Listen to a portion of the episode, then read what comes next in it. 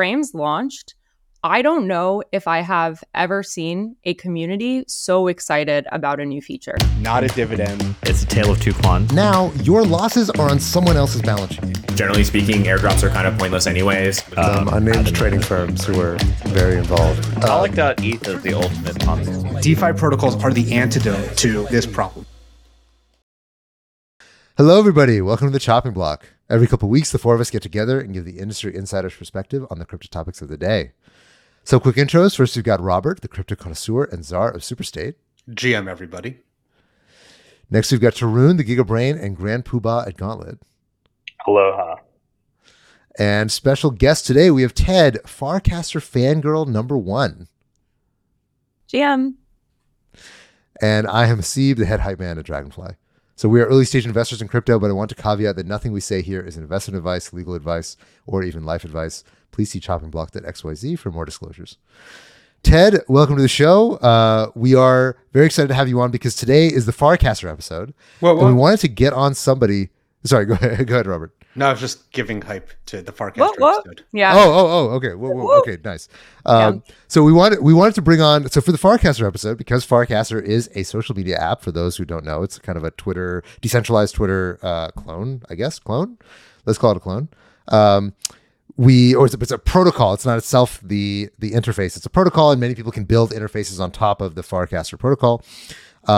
We wanted to bring on somebody who is a power user of Farcaster who could kind of talk about it from the inside perspective. And my understanding is that you are a big Farcaster super fan booster. Talk to us about your experience of Farcaster, how you came across it, and what you do on there. Good question. I am a Farcaster power user. I feel like it's part of my personality now. And even like my Twitter username, like my Twitter display name is actually like Ted on Farcaster. And I've been doing that since before it was cool. But I actually got onto Farcaster, I think it was November 2021. So it's been a while. I was connected to Dan for some job advice. I was like, oh, I'm thinking about going like full-time into crypto. What do you think? And got connected to Dan. Dan Romero, the founder of Farcaster. Yep, Dan Romero, founder of Farcaster. Co-founder is Varun. They worked together at Coinbase. And he was like, of course, like gave great advice and like kind of changed the trajectory of my life that way. But then also was like, oh, I have this like social media, like decentralized social app. If you want to try it out, it's called Farcaster. I'll send you like an invite code. And this was in, like November 2021. I wasn't really on Twitter that much at all. I was more like Instagram. That's where my friends were. So I hopped on Twitter, and I think, Tarun, you were there already. I think you were an early user. You might have churned. Yeah, I will say, like, one thing is, as much as you can dislike Twitter, every time you try a new thing trying to compete with Twitter, it's just like, it's just hard to get the stickiness. But I have to say, super hard. Ted was one of the people who convinced me to continue trying to push on Farcaster. And so, what did early Farcaster feel like? What was like the Farcaster? 20? Okay, yeah, it's like this funny trope right now where everyone's like, "We're so early," and I was chatting and was like, "I remember back when like." You couldn't delete your casts. Like it was very, very early. Like you didn't know who was liking your cast. You didn't know who was deleting or who was like, you couldn't delete your cast. I remember before that, I was like, oh, I got a like on my cast. Like I didn't know who liked it. I was like so excited. Every cast I was doing, I was getting a like. Turns out it was just Dan, like liking my cast. Okay. So like, but it was super quiet. Like I think the first cast I ever did, in retrospect, is kind of cringe. I was like, hey, looking for some new Web3 resources. Like what direction can you point me in? And I was like on a platform full of crypto OGs who were like, what do you mean you're starting to learn about it? So it was relatively quiet. And then what was the vibe though? What was what was the thing driving the community at that time? What were people talking about? It was very technical, lots of founders on there. And then I think into 2022, it more and more people started onboarding. And I think people began to find like a community. And so it was one place where I could ask a question and then get responses back. And so you were having this mix of very technical conversations, like rooted in EVM and like developer conversations, but then you were also having like intellectual discussions as well, because the signal to noise ratio was so good and better that you could find anywhere else. So that was just like one thing to me was like, okay, great, I could try doing this on Twitter, but I wouldn't be able to have conversations, or I could try doing it on Farcaster and actually get good feedback and like develop connections with people that I wouldn't get to do anywhere else. And so I think that like one of the memes, or like, I guess it's a feature and a bug, it depends on who you ask, is that Farcaster is like so nice is what people say. And I think it just comes down to like early Farcaster community when it was like less than 1,000 users, even less than 10,000. It was like how you would treat your neighbor and like how you would treat people that you would like see in person and like interact with, even if you didn't agree with them or disagree with them. So that was the vibe. And then also like everyone was very bullish in general. So like there were no grifters. There were like, yeah, zero grifters. If you were like bullish on crypto generally in the bear market, like you stuck around, like everyone was there, where I felt like on Twitter, it was like very superficial. Yeah, exactly. And for me, like as somebody who was really like rolling up my sleeves and trying to understand for like the crypto ecosystem, having come in like 2020 instead of like, you know, most of those people were 2014, 2015. I basically had like the steepest learning curve that I was able to tackle because I was surrounded by like some of the greatest, most authentic, just like very, very experienced and knowledgeable people who had been working in crypto for a long time. And they were like incredibly welcoming to those of us who didn't have the same background. And so I think also you'll meet a lot of people on Farcaster early days who weren't working in crypto, but all of a sudden have a completely different perspective on crypto because their access point were like a high concentration of really incredible builders. So that's like what I would say early vibes were, but it was quiet and like it wasn't as boring. It wasn't as spicy as Twitter whatsoever. I still spent some time there, like on Instagram. Like, yeah, there wasn't too much going on. Yeah, I would give my view was like, I kind of felt like it had this, you know, the difference between crypto and Web3 is like very much delineated between Twitter and Farcaster. I feel like toward the end of 2021, at like the peak of the NFT bull market, there was sort of people who were like, I really like NFTs, but I don't like the Suzu tweeting about buying every art box thing type of thing. And all those people moved to Farcaster. And in some ways, I call it the, you know, as Ted said, feature or bug, but the cult of toxic positivity sort of definitely exists within Farcaster.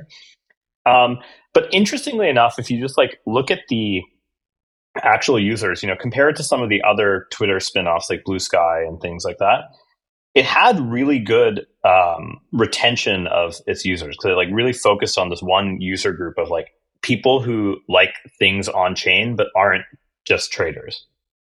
I think the interesting thing about like how they've had this huge growth in the last few weeks, which is why we're talking about it, is they added an extensibility layer for programming your posts, and you can have like games in your posts, you can have meme coins in your posts, and that sort of brought some of the crypto Twitter energy over, in the sense of, which is why I guess you're getting spammed right now. And yeah. It's crazy. So maybe, do you want to walk us through what frames are, and like if you were to like ELI5 frames? Yeah. That's a great point. Yeah. So also, I think to your point of like it being a community and like anti-spammy was that Dan, it was also like permissioned at that point. Like anybody couldn't just sign up. Like they had to basically DM the founders to get an invite to come on. And then this is a kudos to the team, is that like they are maniacal about getting user feedback. So like that kind of sets the stage to where we are today. I think it was like 2 weeks ago. It feels like a year ago at this point, is that they launched Farcaster Frames, which basically allow any developer, as Tarun pointed out, to create an app that sits within the Warpcast. I don't think it's on the protocol level at Farcaster, but like you can create an app the same way that Facebook had like Farmville, you know, those like BuzzFeed quizzes that you could like do within the Facebook app or that Twitter before it kind of, it used to have APIs with like the polls, etc. So any developer can ultimately build a frame, which is an app. Like I even built it, and I'm not super technical, to be able to accomplish whatever they want. For me, I'm like from a potential and like a utility of kind of like, why does decentralized social matter, or like why does blockchain add value to kind of social networks, is like the potential is pretty insane if you think about it from an e-commerce perspective. So you can basically just port around your social identity from one place to the next. If you're doing event RSVPing and like the event ticket is an NFT, like very, very easy to be able to start layering on top of that. And then from a distribution, I'm forgetting who it was, but like Paragraph, if you guys are familiar with Paragraph, kind of like a Medium or a Substack, kind of like Web3 version of it, can do like subscribe right in a frame now, where you don't have to like link out to a Paragraph newsletter in order to subscribe. It's just like the subscribe button within a cast. Somebody did Girl Scout cookie orders through a frame, which is also wild. You're like, wait, what? Like I can order Girl Scout cookies using my, like, it's kind of like what Instagram shopping was, but no one's really been able to reimagine or like revolutionize it for in like Web3 socials so far. And then to kind of like, those to me are like the inspiring, like, okay, this is utility. This is where you really start to like get at the front of like consumer crypto. And then also what you can do, and this is kind of like, if you hear me on like Warpcast right now, I'm kind of like being a little bit melodramatic about it, is that it's also, because it's completely permissionless, anybody can create a frame to do whatever they want to do. So what we've seen is this like wild proliferation of like recast and like this in order to be able to get like a free mint. And so you'll see tons of people like creating a free mint.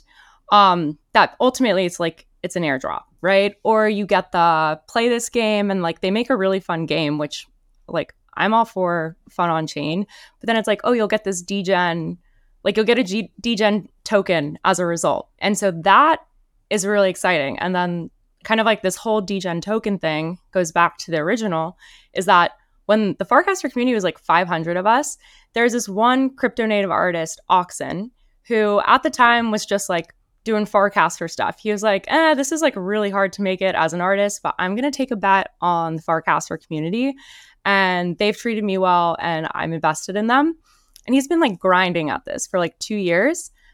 And now like he got involved with the degen token. All of a sudden the degen token is now tied somehow to his like NFTs, and like that's skyrocketing as well. And so when people see this opportunity to like you have a degen token that is skyrocketing in price, I think it might have dropped, then you kind of attract everybody. I think definitely the ability to like insert meme coin into anything within the protocol is like the number one reason I think you see this crazy growth, because there was sort of this huge airdrop, sort of like, you know, in the same way like Jito kind of catalyzed all this stuff. Yeah. This huge airdrop happened, and like everyone all of a sudden was like, oh, this is the easiest way to get distribution for a meme coin. Now, the interesting thing to me is, unlike when Facebook had apps or Twitter had apps, you can't really shut down this network. Like you can't really shut down any of these apps. It is really truly the hub operators are validating this and making it kind of the state changes for it. There's no sort of like centralized company can say, stop this thing right now. So I think it will be kind of interesting as a distribution mechanism to a bunch of users who already know how to use crypto. They have a wallet, and they're using this thing, not just like I own this NFT and like it gets me into the Discord. It really is like they are making content, and kind of will this network effect be a good distribution mechanism? Like people keep distributing tokens or NFTs this way, or will it kind of like turn into like a new type of application? So that kind of. So Tarun, if I'm understanding correctly, with frames, right? So you're in Farcaster, you have your Farcaster key.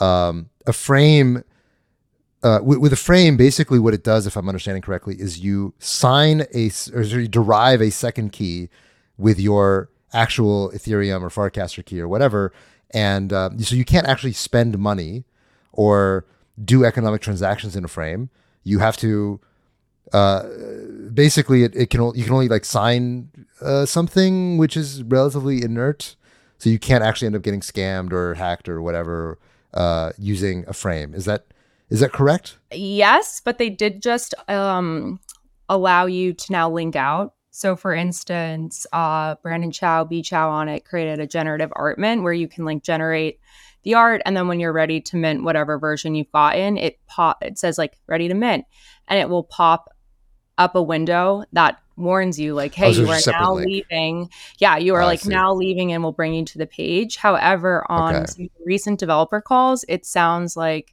in-frame transactions may be on the roadmap. And so there is. So how is that not like a massive security risk of having people clicking a button and being like, "Great, now you just paid some random dude all your USDC"? I think that's a great question for Varun. Okay. Yeah. Don't worry, we'll have. It seems like a very bad behavior to encourage in people. Let's put it this way: this week is about the users of Farcast. I think we'll have another. Got it. Okay, this week's about all right. We'll get into that. We'll get into that. Okay, so speaking of the users, yeah. Okay, cool. We'll try to get some of the Farcaster founders on the show maybe next week. But so just for a sense of scale, then, so Farcaster has grown from about 2,000 roughly daily actives. It's ballooned within the last few days to something about 30,000 daily actives. So it's grown 15x in just a few days. Now, in absolute terms, for a social network that's still pretty small, it's still like a very kind of fledgling network from social media perspective. But with this massive influx of users, what are these new users like? How has that changed the vibe of the network to 15x in overnight? Haseeb is asking if there's a vibe session, which I'd say is there a vibe session? Or just a vibe shift? I mean, whenever new people enter a space, there's always a vibe shift. So I think there's multiple vibe shifts that have happened. And like the first one was when Frames launched. I don't know if I have ever seen a community so excited about a new feature ever. So they've been announced like releasing new features. And I think any dev or builder who's listening to this, who is building on Farcaster, it isn't necessarily easy, right? Like balance between centralized kind of client on top of it and whatnot. And so when they released, and distribution is the hardest thing. I think that's what we're all talking about here is distribution. And so when all of a sudden you have Frames, like the entire developer ecosystem I've never seen them so excited. Like there was a hackathon that weekend. That was like in New York City, 40 people showed up, Variant helped on, like it was incredible. And so that was like the first vibe shift, was basically allowing, I would almost call it like a gift that the team gave to all of the developers, being like, hey, we know it's really hard to build your own client outside of Farcaster. So here, test and build and experiment within it, or Warpcast. So like that was a vibe shift number one. And that's what really took off. Then I think really smart business move was when this started taking off, obviously some of like the more spammy or let's say like very crypto Twitter-esque tactics started like emerging on Frames. There was a good business decision in that the team was like, okay, we have a lot of interest right now. Everyone's talking about Frames. It's kind of trending on Twitter. Why don't we remove the payment wall to create an account, and we're just going to allow free signups. Right. And so like usually it's $7, something like that, to sign up. And I think that great business model, but kind of realizing, okay, a big blocker is a payment. Wait, it's $7 to whom to sign up? That was a decentralized network. I think I didn't have to pay because I was an early user. Like I got grandfathered in the first year, but you pay a protocol fee, I'm pretty sure, because like they set up your custody address that holds your Farcaster ID. And then there's also storage. Like I pay for storage because I care about all of my tasks. And then there's also some like a small gas fee that's covered as well. I don't know all the economics of it. Are you like prepaying your storage rent or something? Like who gets the $7? And how do you pay it? Do you pay it in dollars? Do you pay it in ETH? I USD series. I think you can do both. Varun, do you pay? Yeah, I think I paid when I created. So basically, the main philosophy of Farcaster, which I think as a design philosophy for software is like quite different than some of the other social networks that have been attempted, is that only the ID component of the identity and the profile is stored on chain. So like almost like using your ENS, like there's a sort of portable ID. Then there's sort of an overlay network of these people who are running hubs. And you can almost think of like your on-chain signing acts as an OAuth to the overlay network. And once you get to the overlay network, which could be much more centralized or a small number of nodes or whatever, then those people are offering storage, making sure the state is synced and things like that. So it's sort of almost like two networks, one that has maximum decentralization as expensive and you have to pay for the ID part, and then one that's much less. And that's more like federated Mastodon style, like the actual content and everything. Yeah, exactly. Well, but it is one network. But you could make your own hub and fork if you want. So you could do the Mastodon thing if you wanted. Yeah. I see. Okay. So you pay. That's also why there are many clients. You pay to get the ID. Yeah. Less. Okay. I see. And then I pay extra for storage. And it's storage of the content that you're creating, but not of anyone else's content. Correct. Yeah. Right. Okay. Interesting. Okay. So, among the members of the show, so obviously Tarun, I think also Tom has been an early Farcaster user. Robert and I are not. So we are the two boomers on the show who are not on Farcaster. Robert, why? I mean, especially given now Farcaster is kind of blowing up. I'll ask you first. Why are you not on Farcaster? Well, before the show started, I asked Tarun. By the way, that's a cheap cop out. You're just asking him first so you can copy his answers. That is correct. Yeah. Well, I made the first move. The first mover advantage. Yeah, I'll be honest. I'm not a ultra early adopter. I'm like second wave. So like that is not true. What are you talking about? You are totally an early adopter. Every time some random NFT or game launches, Robert's always like, "Hey, are you guys doing this like random fucking degen thing that I just learned about?" Well, also, Robert, how often are you like cast, or I call it casting? Wow, I'm like so Farcaster native. I don't even call it like tweeting anymore. Uh-huh. Like how often are you posting on Twitter?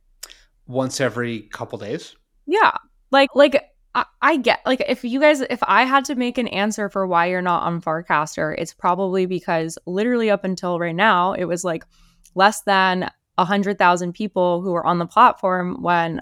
Robert, I'm pretty sure you have more than 100,000 followers on Twitter alone. I do, which is like, a gravity to keeping me on that platform versus starting at zero again. Exactly. And I think Tarun even came out and was like, the only reason I'm here is because like Ted has told me to come here. So it's hard, right? Hey, I was honest about it, but then I started doing this thing where I started using my Farcaster to write things that I didn't mind totally being public, but I didn't want telling the entire world immediately. And then I got in trouble for some of those, and some Twitter armies came after me. So I was like, I like the Twitter idea armies of, like, came after you for your Farcaster posts. Yes. My Farcaster posts that, The content is shall not be named. You can go find it on the internet. Yeah, but like you probably if Robert's like, hey, I have distribution, like I get access to what I want to access on my following already on Twitter. I understand why he might not want to pop over to Warpcast or Farcast or any client there, right? Like, why put in the effort? So that's like one reason, and then also. It's hard. Like the switching costs is hard. And I don't think even for me, like Warpcast isn't my only social media. I think Tarun said this at the beginning. Like when you're using social media and when we're so used to it nowadays, like it's kind of it's hard to form a new habit unless there's something about it that keeps pulling you back.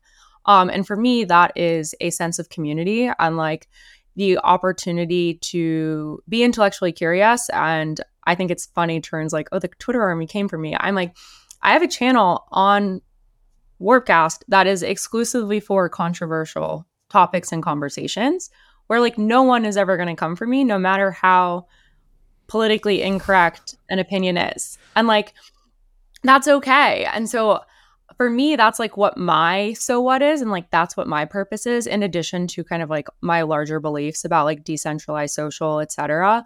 But again, like there's a activation energy, and then there's the distribution problem, which again, we were going back to vibe shift. Like by allowing anybody to sign up for free, as long as they have, I think, a phone number, and the phone number was really key to like reduce more spam than what might be there. You're allowed, like the Farcaster team basically just scaled the protocol by an insane amount, kind of pressure testing it. And then also, because it's still relatively small, and I think this is the issue with like Threads or Blue Sky, Mastodon, whatever, is that it's still like only 100,000 users. Like they are still very, very close to the users themselves and already know our pain points. So from a spam perspective, within one day, like channel spam was pretty much addressed really quickly. Within 2 days, like your main feed spam completely addressed. And now like today, they've completely solved some of the notification spam as well. So back to the point of like, they're kind of showing like, yes, this can be permissionless, and here are different ways in which we can, let's say, incentivize new behaviors that are way past the point of designing a solution for on other social media networks. And personally, that I think like Lens or Mastodon or Threads less so, because it's like tied to your Instagram identity, have kind of like dropped the ball on. Can I interject one very elementary question? Yes. What is the difference between Warpcaster and Farcaster? Farcaster is the client, and Warpcast is the Farcaster is the other way around. Yeah, Farcaster. I was like so 10 steps ahead of what I was saying. Farcaster is the protocol, and then Warpcast is the client on top of it. Same way that email is a protocol, and like Gmail or Yahoo Mail are the clients on top of it. That is the easiest way to describe it, I believe. So Warpcast is like by far the dominant client, and that's the one that the team itself, like the original founding team, maintains, right? Correct. So I remember, so BitClout is kind of one of the, BitClout is sort of more of a predecessor of FriendTech, let's say. It's kind of more financialized than Farcaster, which explicitly is kind of more pure social and less, doesn't really have a financial. But frames allow financialization. Yes, in a kind of roundabout way. I can Merkle drop everyone. Nowhere near as intrinsic. Yes, you can. I can Merkle drop you. But you can do that on Twitter. I get you to sign something with your public key, and now I know you're active. Right. Well, with this delegated key, right? Like not your actual Ethereum key. But I can find the mapping. Like that. Oh, okay. Yeah. The real reason there's all the crypto degen traders joined Warpcast is because these airdrops started happening. Yeah, they want these airdrops. Right. So it feels like there's two things happening here that I guess I'm curious about and we want to poke at, and maybe we'll come back to this when we bring on one of the co-founders. So the first thing is that it seems like a lot of what this big massive growth on Farcaster has been airdrop farmers, is that a lot of people realize that now, especially the early addresses, like the kind of first generation of Farcaster users, are prime airdrop material. They're getting lots and lots of airdrops for just meme coins and random, crazy whatever shit.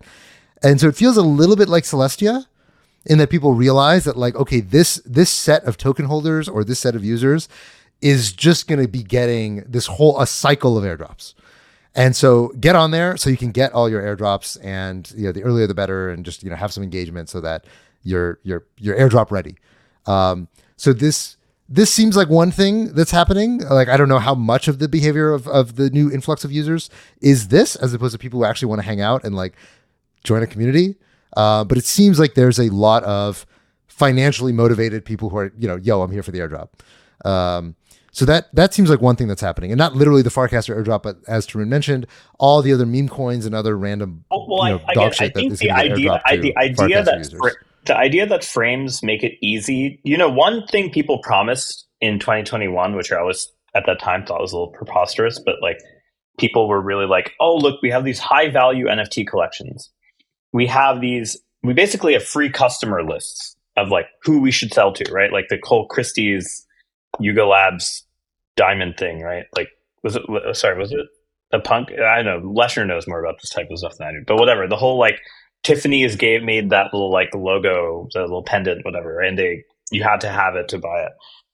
like everyone always talked about like the customer being like easier to find with NFTs, right? Like they own this thing, they're part of this community, like, oh, you should be able to market to them, whatever. Yeah. That always seemed a little bit crazy because a lot of those people were purely speculating. But I think the interesting thing about Farcaster is it started explicitly non-financial, opposite of FriendTech, opposite of BitClout. Yep. And then added this thing where you can write your own code that does enough on-chain, just barely enough on-chain activity in terms of a signature that you make it easy to do these kind of like airdrops for social things. And that seems more likely like a target. You could almost use that for marketing if it takes off. Have you, what's his name? Antonio's Spindle did a whole blog post on how you can be thinking about frames in terms of marketing. I mean, like some of the most, they also have a frames dashboard that you can go through and see like how many people have liked this, how many people have recasted this. You can go through and you're right. Like people are using this as a marketing mechanism in a way. But then to your point, like, it has introduced this financialization. If you look at some of the frames and like, this was my plight. I'm like, I really care about like these utility frames and like more so like, okay, how can we bring this into, I guess it's like the more of the Web3 vision. Most of them are like degen machines. Like literally it's like a slot machine frame where you like pull the slot and you end up getting it is viral. People, but I think like, crypto is really Ouroboros, right? It's like every cycle there's like another dice, Satoshi dice that comes out in some form. There's like an ether roll that comes out. Yeah. Like all these gambling games, if you give enough programmability, they immediately show up, which is like, that's crazy, right? And I think the important distinction too, and why, again, like let's say all of the 50K new users who just came on, like are only there for the airdrop. Like we've all seen this happen. Airdrop farmers come and then they go. Right? Like they don't stick around unless they think there's something worth sticking around for. And some of them may. All that to say also with like the growth, I think really like Twitter celebrities, I don't know what else to call them, have also joined Farcaster. And like, oh wow, this is actually really interesting. And they're staying now or like returning, whereas they wouldn't before. I remember I used to be like, oh, there's like a churned user. And like the Farcaster team would tell me and they were like, no, there's no such thing as churned users. It's just a potential user. Like it's a potential recapture, which I think was smart to say. But going back to the design of it is like, again, I think the difference between FriendTech or like BitClout is like, who was the team behind creating that financialization? And it was the team who was developing everything. And I think what the Farcaster team has done really intentionally and really well was that they always designed from a place of kind of like permissionless and also avoiding the fact that, you know, like they don't talk about a token ever. Like you will see them say repeatedly, like we have no plans to launch a token. So like they kind of remove a lot of the financialization in which you can then start to get at like, okay, why are people actually coming to use this if we're removing a lot of the financial incentives there? Even like their own internal, like peer-to-peer payment is the concept of like, it's this thing called a warp, where like the way it started is they started like dishing out warps as a reward if you were posting good content, if you invited users that converted, if you led a channel. So they were using warps as like a reward mechanism and you're like, oh, that sounds a little bit like points. And the difference is that warps like are actually not at all like points because you can't move them out of the app. So basically you can either buy sounds like buy points warp, to me. But you buy warps, like 100 warps is $1. You can decide to buy it or you get gifted it. And the way that warps are used is like really only two ways is A, you can gift them to another user. So like if people, let's say, comment really thoughtful things on like some of my content, I will gift them warps as like a thank you. It's like a nice gift and you can send a note with it. And then the other way you use them is that warps can be used to mint NFTs. So like purely utility. So like, oh, use 500 warps to mint this NFT or use 800 warps to sign up for this other Farcaster app instead of having to pay the sign up fee. And so there's no speculation with it. There's no like price discovery. It's always 100 warps is $1, and that is what it is. And so I think the team taking a very intentional approach about that and being like, we're not going to design a kind of like decentralized social network around financialization and speculation has led them to like take a step back. And even right now, like they're not focused on frames or like building different frames. Like the developers are doing all of that on their own, like the builder ecosystem. They're focused on like, how do we address the spam issue? How do we continue to grow? How do we fix notifications for people, et cetera? And I think that's why a lot of people have stuck around and like continued to be here despite the influx of spam, because there's this like huge sense of trust for the team to continue building in a way that's like purely value add for the user in a way that's not financially motivated. That was a long. No, it's a very good insight about what makes Farcaster so different from a lot of the other experiments in decentralized social.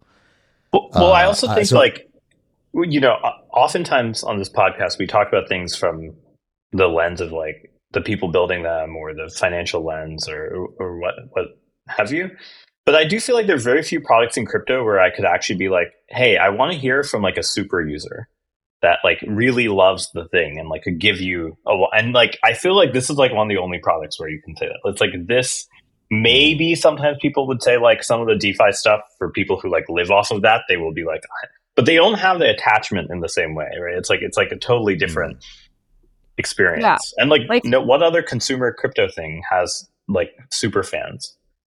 I mean, like the super fandom is crazy. Well, first off, it started small. Like we would host Farcaster meetups and like internet strangers. Like I don't know, like I was on the internet a lot growing up, but I never like met people from the internet. And now I would say I consider that is what your parents tell you not to do, right? Exactly. Yeah, like, they used to tell you not to do that. They used to tell you not to do it. Everyone tells you not to do it. And now I would consider some of like my best friends today people who I met from Farcaster. Who've just like I've continued to see or continued to like, you know, build friendship with, which is super nuts. But like the thing that is the most nuts is last year there was like a FAR conference, or Farcon is what we call it, completely decentralized. The Farcaster team had no involvement in planning it, doing anything. It was like fully grassroots, and 100 people showed up. And then this year someone was like, oh, I want to do it in LA. Ted, help me out. And so I just kind of like raised my hand and said I would do it. There are 600 applications that already came in of people who are willing to fly all the way to LA, pay a $200 ticket price, and hang out for like 5 days with other Farcasters exclusively. And like we understand, like when we think about ETH Denver today, yeah, it's huge, but like what was it back in like 2018? I don't know. But the fact that like this small ecosystem has people like the reason I was on Farcaster or Warpcast in the first place when Tarun messaged me was because I was like responding to all these requests of people being like, can I come? Can I get on the list? Like months in advance. It's not until May. And like people are like losing it. And so there is, I don't want to call it like a cult following, but I think it's managed to bring together builders, consumers, and just like a really interesting dynamic mix of people. Also with the introduction, I think, Haseeb, you called it at the beginning. You were like, oh, it's like Twitter. I think a year ago it was exclusively a Twitter comparison. And now I would say it's a mix of Twitter and Reddit, because they have channels. So like think of channels as subreddits. And so the best way I can describe this in terms of like who's on this platform and how is it interesting and dynamic and different is that there's a food channel. Like everyone loves cooking, whatever. Not everyone, but like people like food. And then all of a sudden this guy, Giuseppe, starts posting photos of different things he's doing. He's going to the farmer's market, et cetera. And we ask him, we're like, oh, like you seem to cook a lot. What do you do? Ends up, he was a chef at a Michelin star restaurant in Napa and is a professional chef and has worked everywhere. And now he kind of like, you get access to someone who you'd never have access like that before. And so the food community is like really strong on Warpcast right now, like due to this channel where you're able to go and then find people who you instantly have a connection or like shared interest with, and communicate about that specific shared interest. So like the discoverability helps with channels. And I think the way you can do it is like find your community in a way in which like you go to channels and there's an LA channel. So like think about all those people who never would have hung out otherwise are now like, okay, let's talk about LA things. And like there's a book club that we do. Right. There's a potluck now. And so it did start as a Twitter. It is a real community, unlike a lot of crypto communities. With that's the thing that really jumps out at me about Farcaster, and I think it's true of Lens as well, is that these two communities, they really have a soul at the center of it. And that's actually quite rare in crypto, right? A lot of the things, like decentralized social is very, very old. You know, I think the first thing that I can remember, what was the thing that Justin Sun acquired? BitTorrent? What was it called? No, it was one of the many things he acquired. No, the one that tried to kick him out, like they tried to Steemit. So like Steemit is like super OG decentralized social. It was one of the ones where like they if you get upvoted a lot, you get paid in Steam tokens, and like you can make money by being very social. And then of course there's BitClout, and there's BitCloud, which has become DSO, and there's a bunch of FriendTech. Obviously, there've been many different plays at trying to create these decentralized social that integrate money in some way. Mm-hmm. I think the difficulty that most of these platforms run into is that they tend not to have a soul. That's the best way I can describe it. It's like it's hard to kind of put into words. Well, you can talk about the incentives and the race to the bottom and like the blah blah blah. But I think the easiest way to encapsulate that is that there is not this like beating heart at the center of just people who are in it for the love of the game. Yeah. Who are just like, I just want to build an awesome community and hang out with my friends. I think there's definitely some truth to that for both Lens and Farcaster. I think they've just like attracted two very different types of initial users. Like, yeah, I'd like to... Farcaster's initial users are like they remind me. It reminds me. So like 15 years ago, I remember I was like a very early user of Quora, and I did the same thing you're talking about, where like after a year I like started going to meetups and meeting people and whatever, and it was like there was like this level of like curiosity in the early stage of platform. People weren't afraid of like asking questions and looking dumb in public, and I feel like Farcaster has that, whereas I feel like Lens is going more for like the vibes like type of play. Like it's like a totally different type of person, but they both are, like you said, both seem to care a lot about their community. It's interesting. I'd love to hear your perspective on Lens, because I think Lens, again, I have a big distribution. I don't know what my follower count is at, but I have a good distribution platform on Farcaster. But everyone says like Lens is a great platform for distribution, for content. So there's like tons of interesting apps built on top of it, et cetera. Like they really built it on like, this is where creators can monetize in a way. And so I went to that platform and like it just like wasn't for me. Like I couldn't get it. It was like kind of clunky. And I was like, why do I have to like make a transaction every time I want to post something? Whereas for me, I value as a user, and like, again, I approach all crypto consumer applications just as consumer applications. Like that's always what I approach it as. And I'm like, is this a good consumer app? Like, how does this compare? I kind of like try to remove the crypto from it. And I care about like dialogue and connection. And like, that's what Farcaster's value proposition to me was. Whereas like Lens was like, we can help our creators monetize. And I was like, well, I don't consider myself a creator. So like that actually doesn't appeal to me. And I think if you think about social media generally, like if you look across platforms, only 1% of users are actually creating content. 9% of users are engaging with that content. And then 90% of users, like the remaining 90%, are just lurking, right? Like think about how many Reddit lurkers you know. And so I don't know how... Like, I don't know how much like a value proposition of like, we allow creators to monetize. Like that speaks to a very small slice of everybody who's using social media, where if you're like, hey, do you care about like building community or like meeting like-minded people or like kind of like participating in a new social media, whatever the value proposition is to you, like that to me about Farcaster, like that's actually like the soul I think you're getting at. Whereas with Lens, like, again, I don't know what I don't know because I'm not on it. Okay, let's not talk shit about Lens without anybody actually using the product. Again, so. I can't comment on it because I no, it's fine. I mean, your team Farcaster is cool. I will say they embrace that. Yeah, Lens also just they have an equally passionate community. They actually, the interesting thing is like Farcaster seems way more US centric, and Lens is like that's my overwhelming impression. Yeah, Farcaster is like very Silicon Valley. You know, that's like my LA. Really? It's LA. California. No, California. Guys, let's say Lens California. Is like Lens has the coolest branding at ETH Denver last year. Like Lens's swag. I was like, I want that.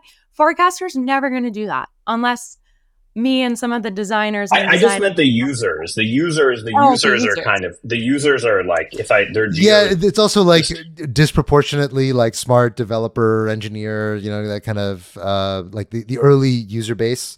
Whereas I feel like for Lens, it was more kind of more global, more just like kind of anyone who's excited about crypto, decentralization, decentralized social.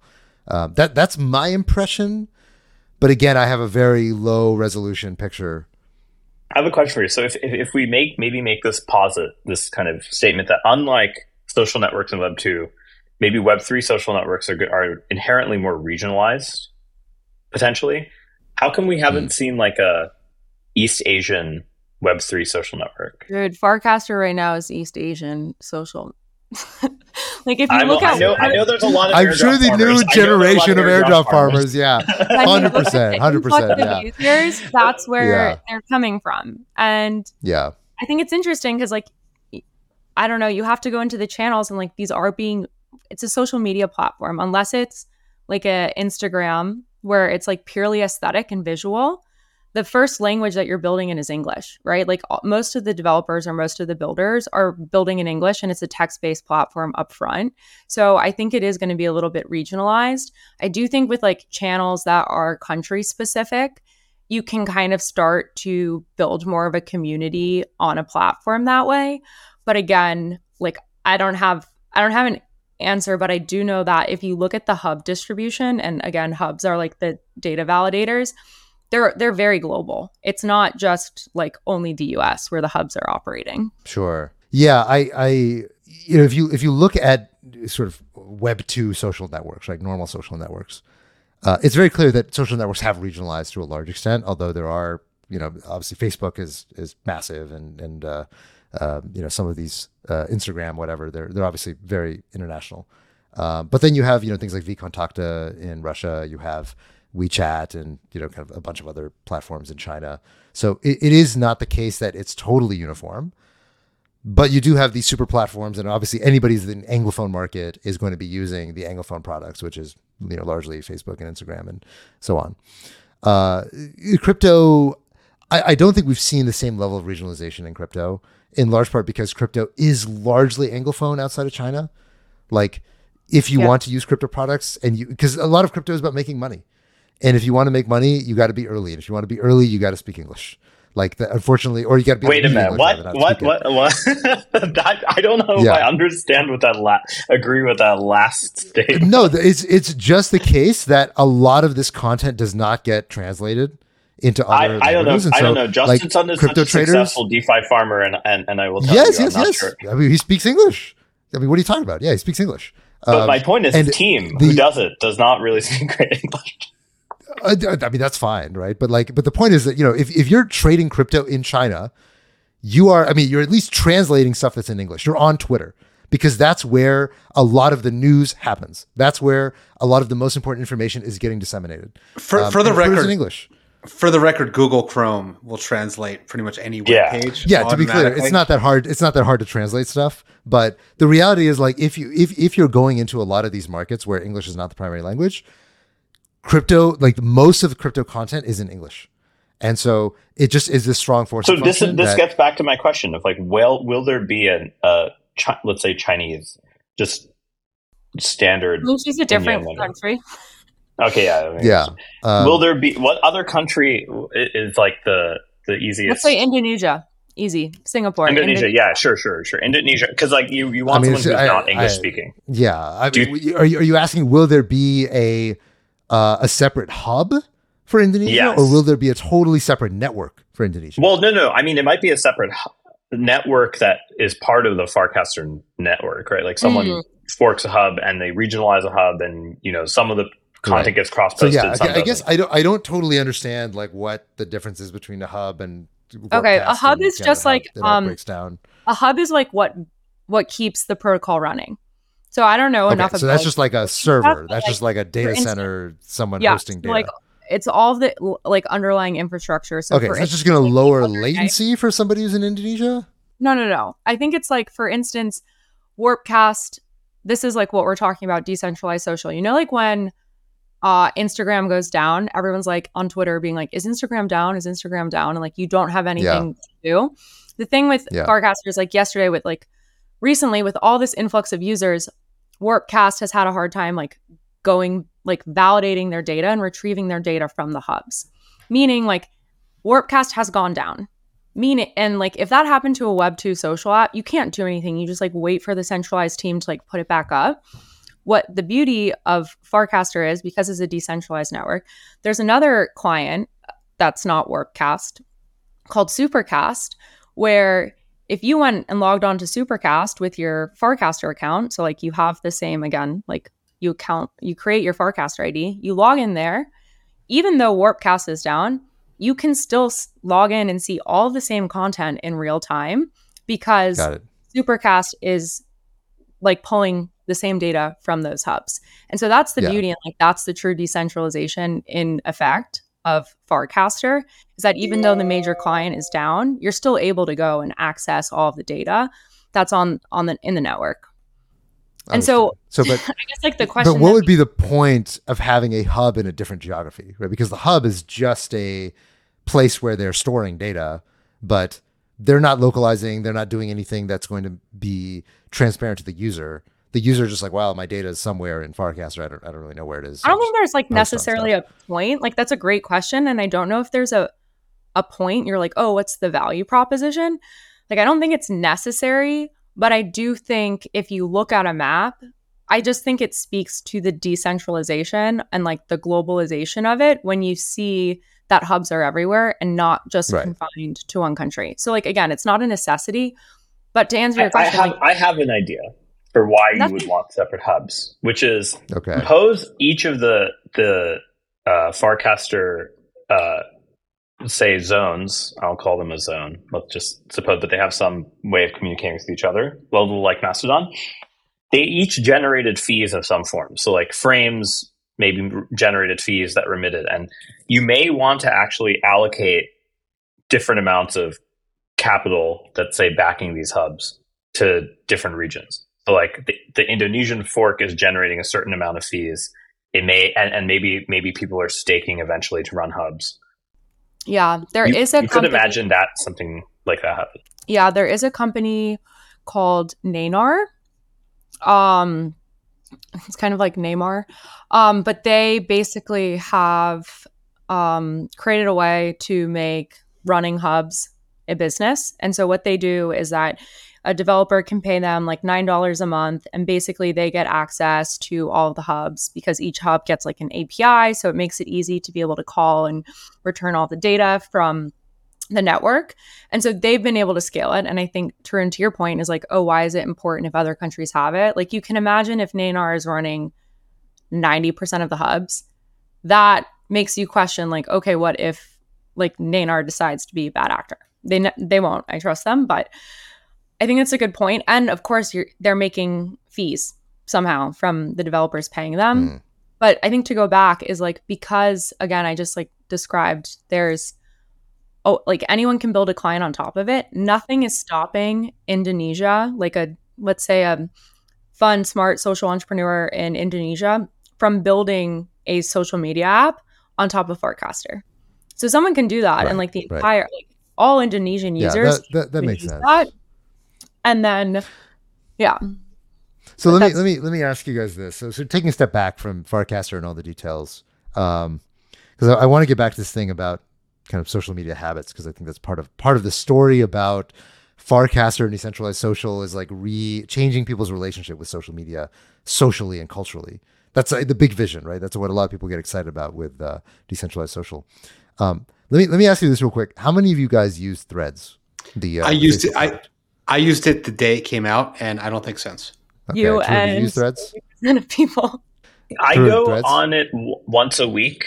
Mainly you go on Threads still. I don't produce content because it's a lot of my friends who are like I went to high school with or college with who are like boring as shit and like have families in the suburbs and like they are so on why Threads do you all keep the time. Going on Threads? Because they actually write more content than their Instagram is like too curated and it's actually an interesting way to see like people from high school for me.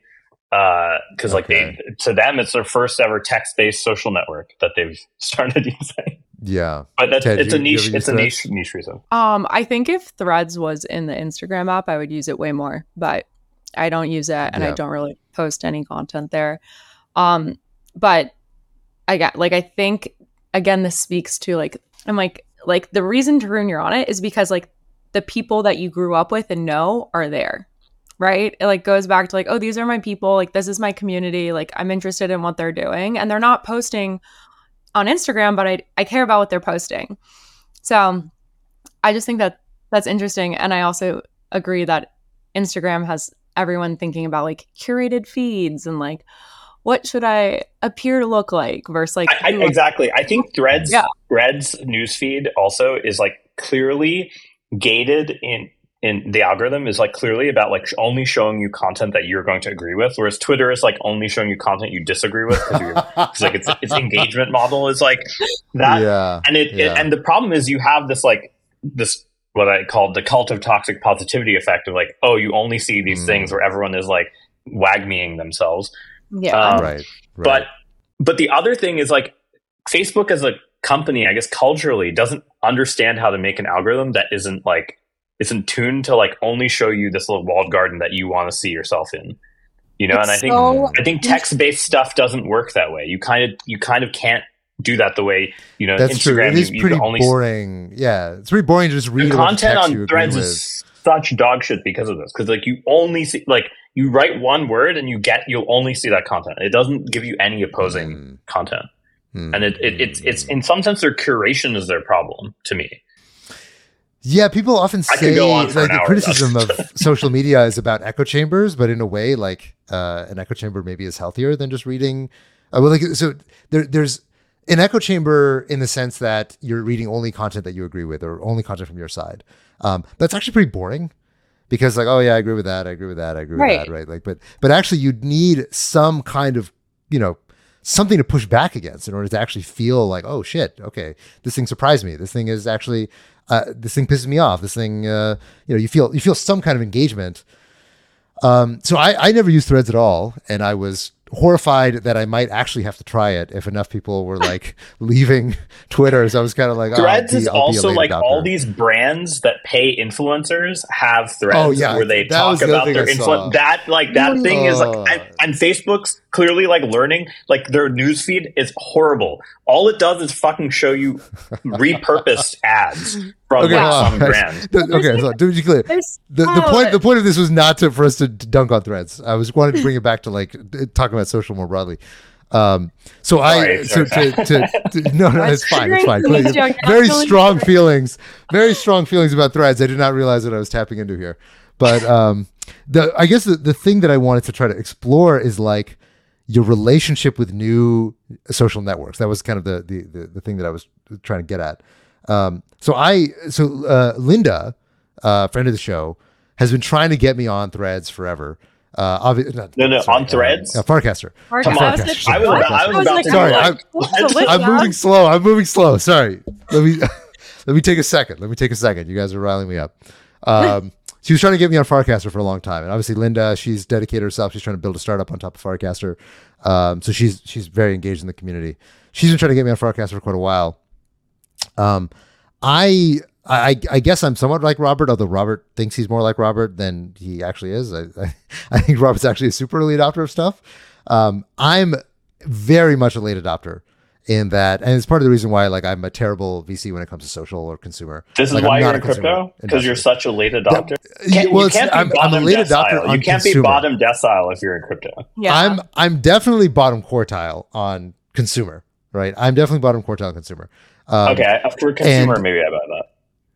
Yeah, for consumer, I don't like using new products, right? It's just not my thing.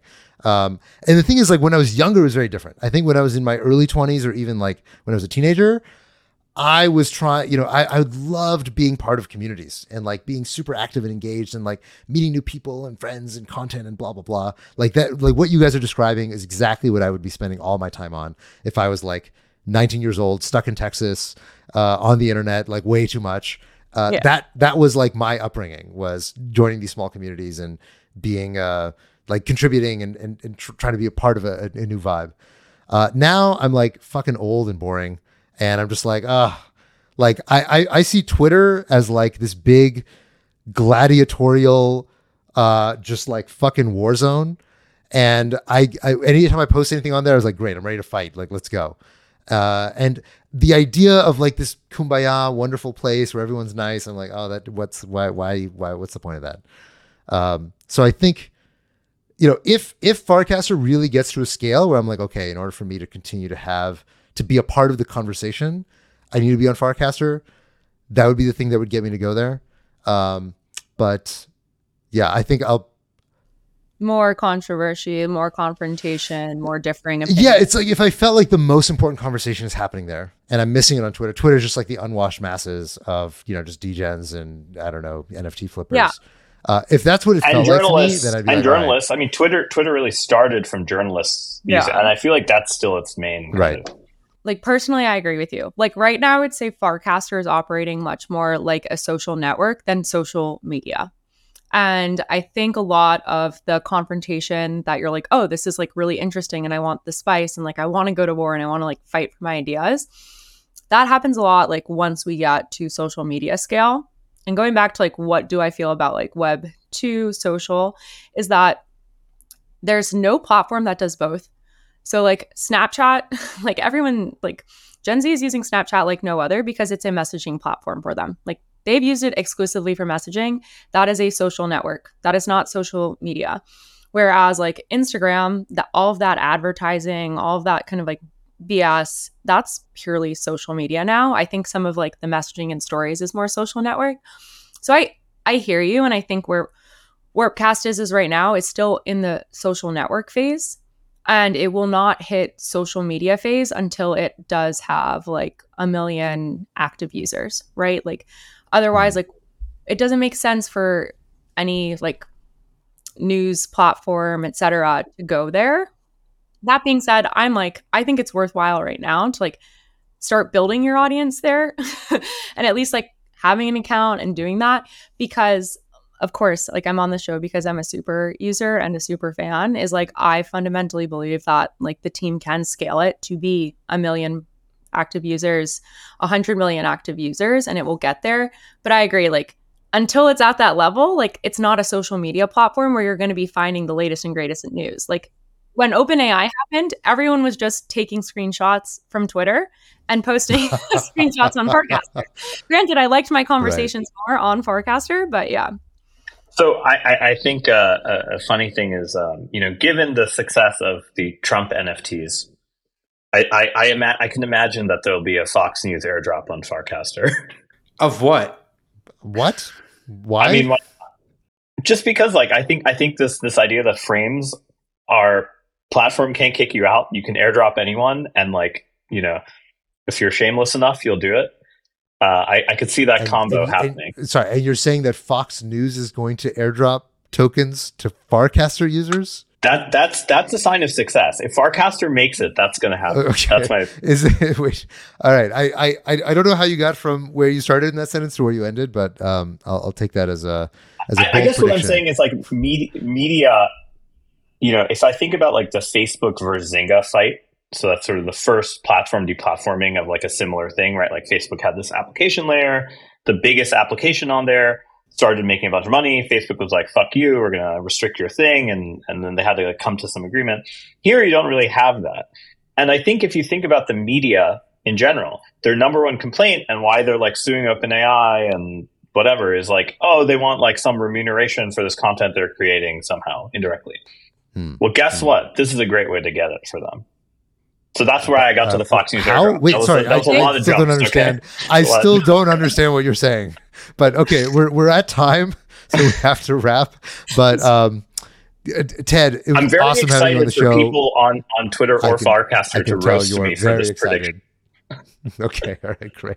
If they understand what you just predicted, they might be able to. No, I actually think you're right, but I don't think it will. People who it's happening to will think of it as, I got an airdrop from Fox News. I think they'll think, oh, I got a membership perk from Fox News.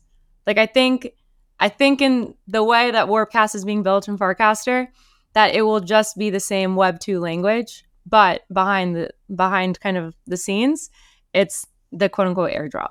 Right. So, well, we'll see. Next time, hopefully, we're going to have one of the co-founders of Farcaster to come on the show, and so we'll be able to go a little more deep into the weeds and maybe even some of the philosophy behind why building decentralized social. But it's a really big topic, and we're really glad to have your perspective, Ted, as an early supporter, a super fan, a super user. Where can people find you on Farcaster? Yeah. At Ted. That's at it. Ted. Oh, easy. Also Farcon. Farcon invites went out today. Oh, yeah, all the Farcon invites went out today, all those 500 plus people, but it's in LA. All right, so if you want to join those 500 people, hit up at Ted on Farcaster. Ted, thanks for joining us. Thanks, guys. Until next week. Bye.